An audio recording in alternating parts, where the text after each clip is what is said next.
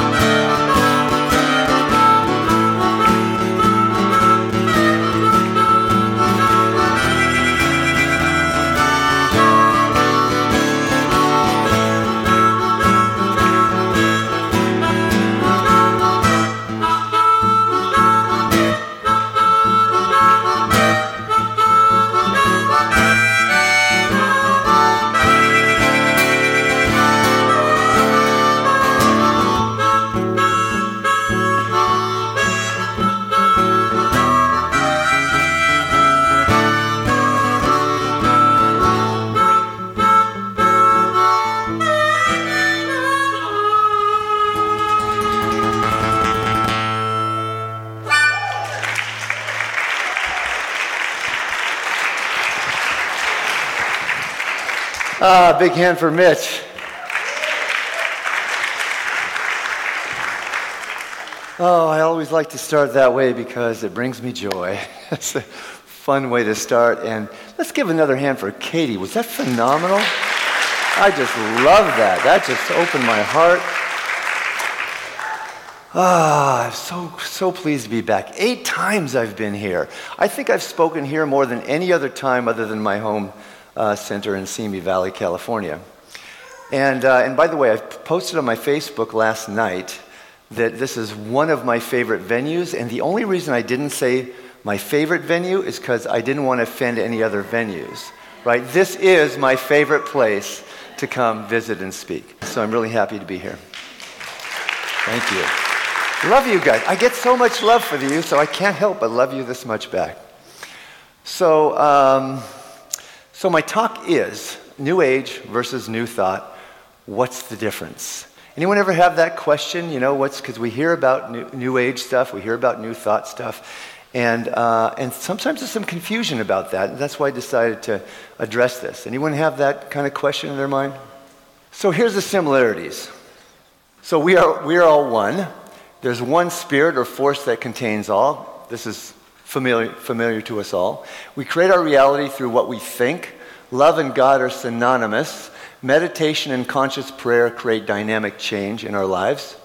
We are capable and all on a path of evolving into higher states of consciousness and expressions of love. Yes? Both were influenced by Franz Mesmer. So here are some of the um, differences between New Thought and New Age.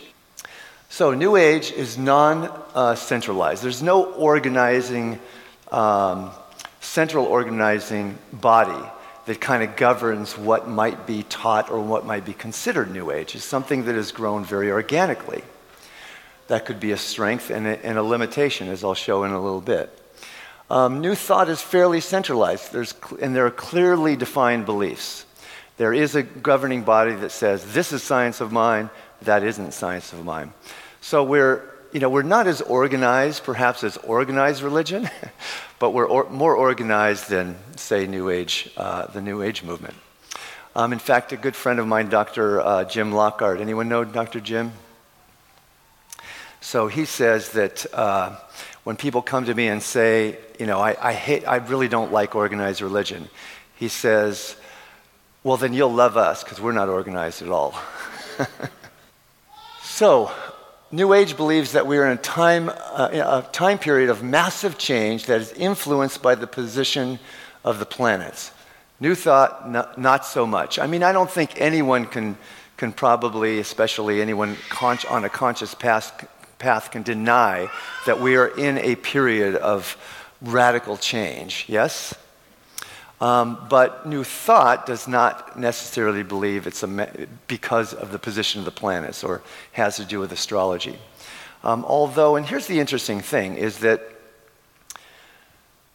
there may be many people in New Thought, including congregants, practitioners, ministers, who do believe in astrology, but it's not the teaching of science of mind, right? And what I've found, by the way, is as far as the differences, you know, most congregants, most people come to centers, may not know the difference and probably don't really care that much, right? Um, but at the level of leadership, at the level of teaching, uh, this becomes important just to define what our teaching is, what science of mind is, what New Thought is. So, New Age, most New Age uh, uh, teachings believe in a hierarchy of ascended beings who serve on behalf of humanity. New Thought, not so much. Okay, not at all. Um, although, again, some, some practitioners, some members, some ministers may believe in this, but it's not the teaching of science of mind. Many believe that crystals, astrology in New Age, and psychics, uh, etc., have powers beyond what we give them. New thought, definitely not. This is probably the main distinction.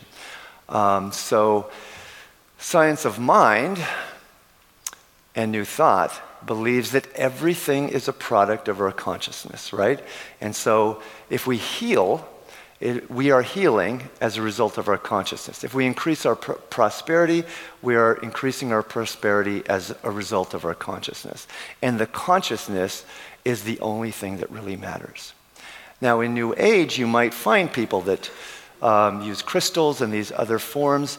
And again, I don't know if most New Thoughters um, have a problem with that unless we find that we are giving our power away to these things, right? In other words, the power is in the crystal. Now, you guys have a crystal healing bed here as part of the center, which I've never experienced. When do I get to experience that, Laura? um, anyone tried that? Okay, cool. Is it, it's good? You have a good experience? All right. And yet, you probably don't believe that that has any more power than your own consciousness, right? And here's the thing that I find is the people who have problems, and by the way, I've heard people actually talk about this center and say, they've got a crystal healing bed. That's not science of mind, right?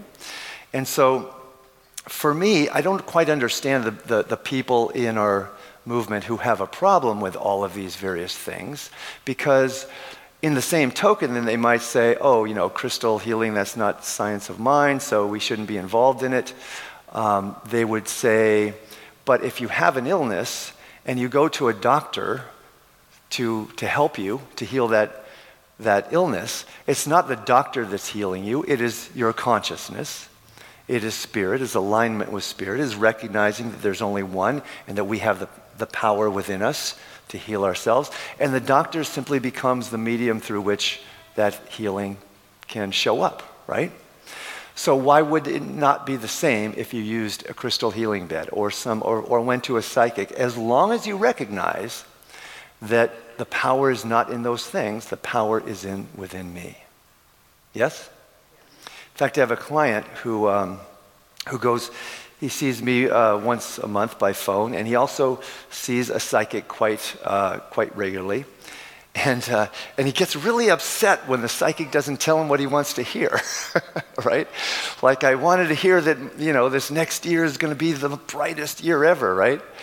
And, um, and what I'll often tell him, and, and, and I, I've been to psychics myself, and, but what I know, what I feel, the truth for me is that everything is a product of our consciousness. So actually, your, your consciousness is creating the psychic and creating everything that psychic tells you. And so every, everyone you might go to for advice or help or anything, to recognize that you are, as uh, Robert Scheinfeld says in Busting Loose from the Money Game, the book on which uh, the workshop I'm doing later on today is based, is that um, we're simply popping everything into our hologram as a result of our consciousness.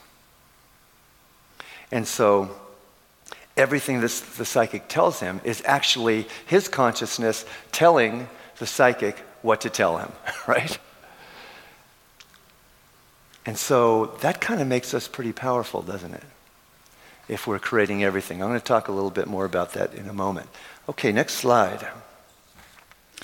So, early influences of New Thought versus New Age. Um, New Thought, Franz Mesmer, where the term mesmerizing came from, was a hypnotist and, and the person from which a lot of our teaching originated.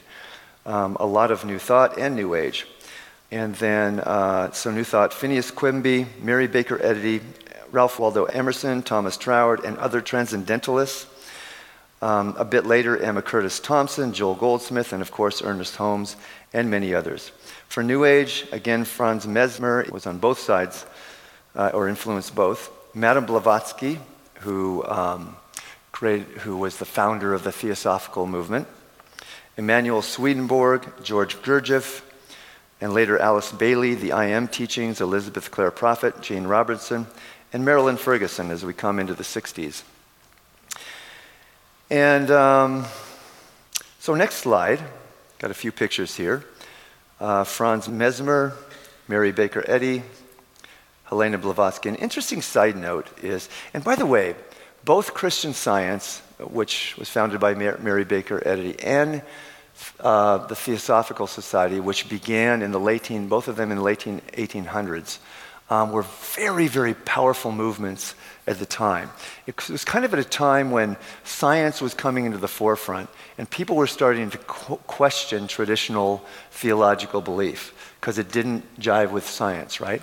And so both of these people took a very scientific approach to spirituality, which was really refreshing to a lot of people, especially kind of the intelligentsia of the time. And so you found a lot of influential people, both resonating and coming into the, um, the fold of Christian science and both theosophy. Um, now, both of these uh, movements have declined over time, but uh, Christian science at its, uh, at its peak had about 300,000 members.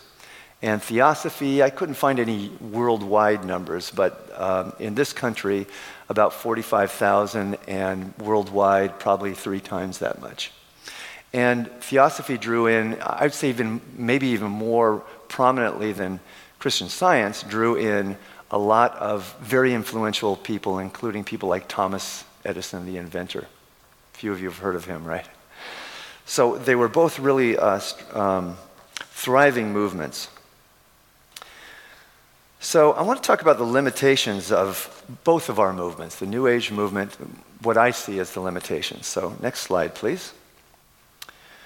So New Thought is um, there's centralization, there's organization as a religious denomination, which makes it less attractive to its target market, cultural creatives. So I'll explain that. So the cultural creatives are people who are, see if I can come up with a definition, are people who are, um, tend to think outside of the box. They are, as the term would indicate, very creative people. People who are, tend to be non traditional, tend to be interested in the environment, tend to be liberal politically, um, tend to Um, seek spirituality in uh, a common theme would be seeing spirit, God in everything, as opposed to a being outside of ourselves. And so I, I, think this is something I have identified is I think that one of the reason it's, you know, science of mind is in New Thought, it's relatively small denomination compared to other denominations, right? And yet our principles are now being taught by everyone. And yet not everyone recognizes that, you know, most, a, a good portion of this came from Ernest Holmes and these earlier teachers, teaching, teachers that I talked about. And so I think part of the reason of that is because we are organized, and there is an organization, and we do have. Um, we're not as organized as organized religion, but we are organized. And so this is a turnoff to a lot of cultural creatives. So, um, what is the solution to that? Perhaps it is um, reaching out in a way that is, you know, I, I have a focus ministry, and part of my focus ministry is I do, uh, I lead ceremonial sweat lodges, non traditional sweat lodges. And I get a ton of young people coming every month to these ceremonies because it is relatively non structured. Everyone sits in a circle. We pass the talking stick around. Inside the lodge, everyone says a prayer. It is, um, so it is a more free form form. And so I think that for us to reach the goal that we have as an organization, to reach 100 million people with our teaching, as Dr. Ken uh, Gordon, our spiritual leader, talks about a lot, is um, we're going to need to shift the way we do things, right? I really think that New Thought, and maybe church in general, um, will be done 50 years from now completely differently than it's done now. Does that make sense? there will be a place for what we're doing here, but there will also be other alternatives. I'm very involved, uh, getting very involved in um, the Emerging Leaders program. Reverend Abigail Scherer um, is really involved in this, and, and once a year they have a, uh, a, retreat for emerging leaders or young adults. And, um, and I've seen service, services they've put, put on, and I want to tell you, they're better, better than any services that us old, older folks are putting on. Um, so very, very innovative and different. And so I think the next generation, and I'm going to talk more about, I think, this paradigm shift that's occurring in, in the world in a little bit. So the new age is decentralized, which makes it open uh, to ev- anything and everything, which makes it attractive to the cultural creatives because there isn't, there's no dogma, there's no rules. It's like you can believe whatever you want. And yet, um, the potential problem with that is that uh, because there is no defining of this is New Age or that, or that is New Age, then it's open to everything, right? And so, um, you know, when I used to publish Meditation Magazine, it was in the 1980s, kind of when the New Age movement was just taking off. And before that, New Age had a lot of credibility, right? Um, theosophy was very well respected at one time. Um, Marilyn Ferguson, anyone read the book The Aquarian Conspiracy? Phenomenal book that you're nodding your head. Phenomenal book that really um, clearly defines like every area of society and how and what the paradigm shift is from the previous age, the Piscean age, to the Aquarian age. And I wish I had about three hours. I'd talk more more about that. But then when it became a fad, when anything becomes a fad, then it becomes open to like everything. And so then, and so then at a certain point, um, so there was, a, when, when it started to become a fad, and it was really big, and it was very marketable. Everyone was naming whatever they were doing New Age. And then when it became, got further and further from its original um, precepts, then no one wanted to be associated with it because it was seen as being flaky, right? So even New Age magazine changed its name for that reason, um, even though it was a very popular uh, magazine under that name. So I have to talk about this a little bit. Let me get a poll. How many people here consider yourself New Thoughters? You're in the New Thought teachings. How many consider yourself New Agers? You also are interested in New Age stuff. Am I practically the only one? no, there's a few.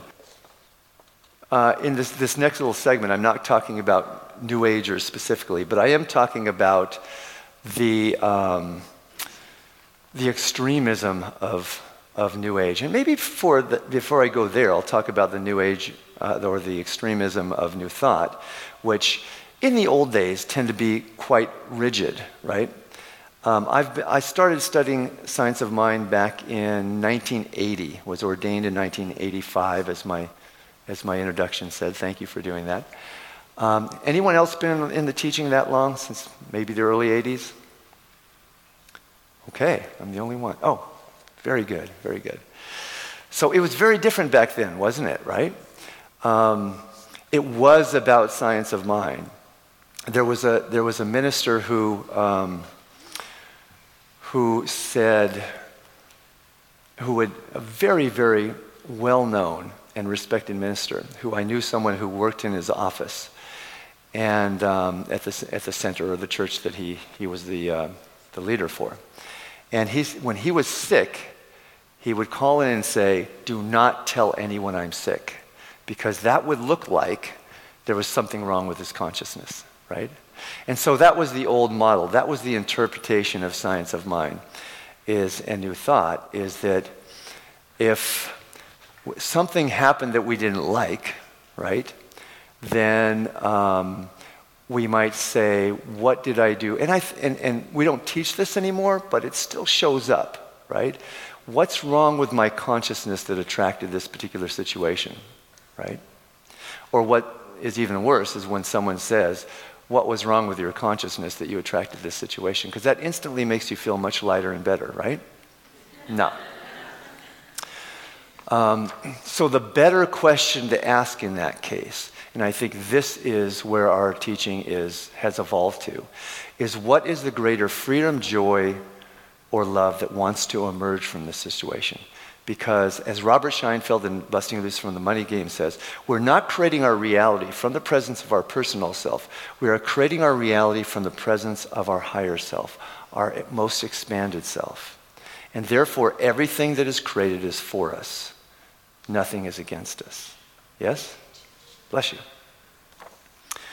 So, the limitations of um, the New Age teaching or the extremism is that it can be very flaky. So, in Meditation Magazine, once um, published a cartoon that I wrote. I didn't draw it, my artist drew it. And so here it is. Hmm, I think my master's becoming, uh, beginning to come through. And I actually got some letters about this. I got some flack about this because they said, You're making fun of the masters. But no, what I was making fun of is people think that they're contacting the masters when in fact it's Mickey Mouse that's knocking on their head, right? And um, so I've got a little story I'll tell you in a moment. But just to, to kind of um, emphasize the, the extremism that, can, that gave New Age a bad name, this, is a, this next slide is a little thing about. Um, you might be a New Ager, okay? So if you carry crystals on every part of your clothing, including your belt buckle, you might be a New Ager. If you feel that your illnesses are caused by tannic possession, pranic dissonance, or an imbalance between yang and yin, you might just be a New Ager. If you believe that God and Jesus pilot a UFO and or Buddha, Krishna, Yahweh, you might perchance just be a New Ager. If you name your child Aquarius, Moonchild, Morningstar, Jonathan Livingston Seagull, perhaps you might be a New Ager. If you have a pet named Karma Ra Rainbow Bodhi, you're probably a New Ager. If you hear voices in your head and instead of seeking professional help, um, you assume that you are the chosen one, you might be a New Ager. If your only dress up clothes are flowing robes and tie dye t shirts, uh, you guessed it, you're probably a New Ager. If you refuse to go to a job interview because the feng shui isn't done just right, you might just be a New Ager. And this last one is based on a true story that I'll tell you. If you're told by a space brother to mortgage your home to rent out the 100,000 seat LA Coliseum for an event called Earthstar, and you do it, and a thousand people show up, there's a damn good chance you're a New Ager.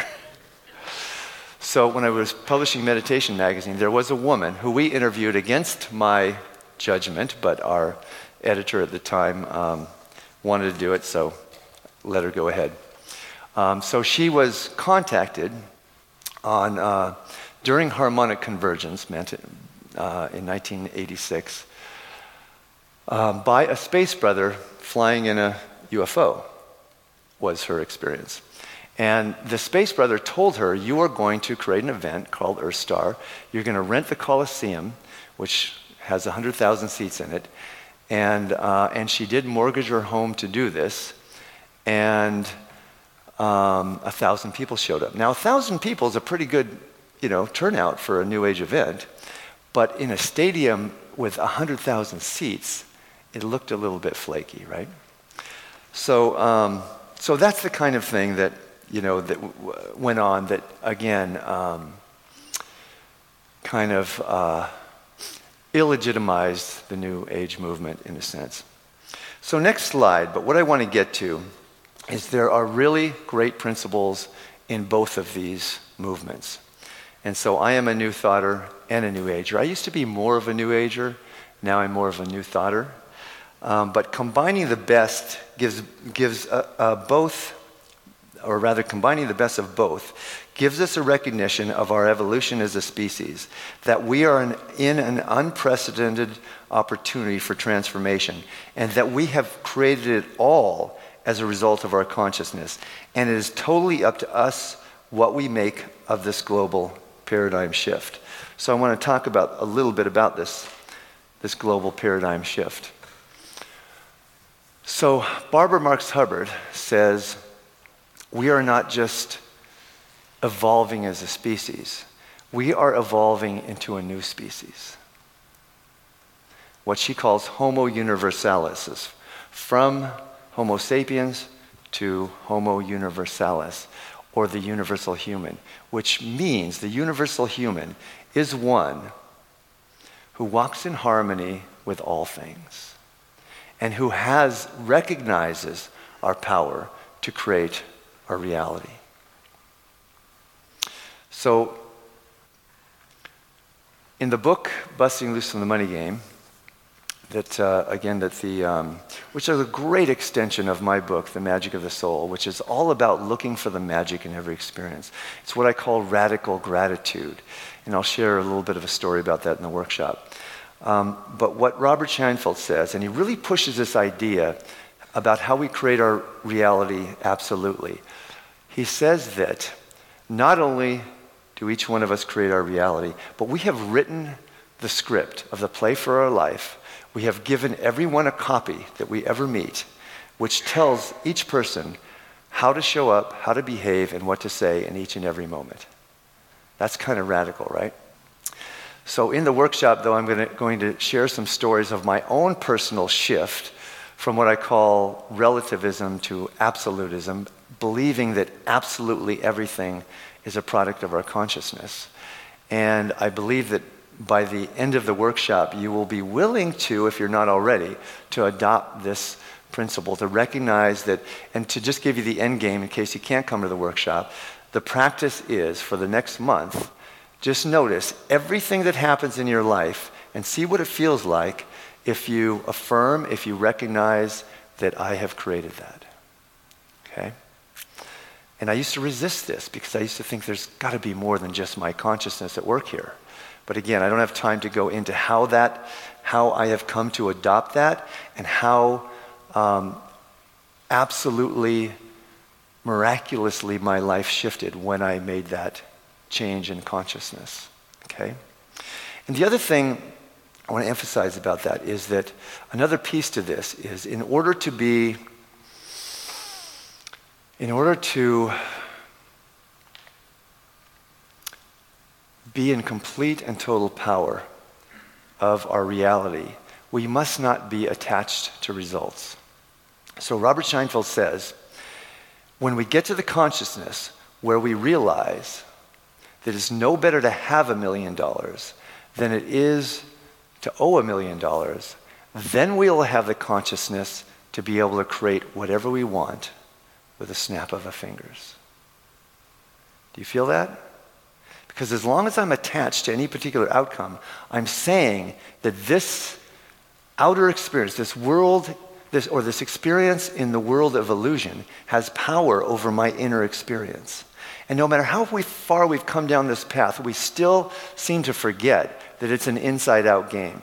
Even in spiritual mind treatment, we, we tend to think okay, once I'm able to manifest this different situation in my life, then I'll be happy. But it always works the other way around. It's only when I become happy, joyful, free, abundant inside that the outside changes.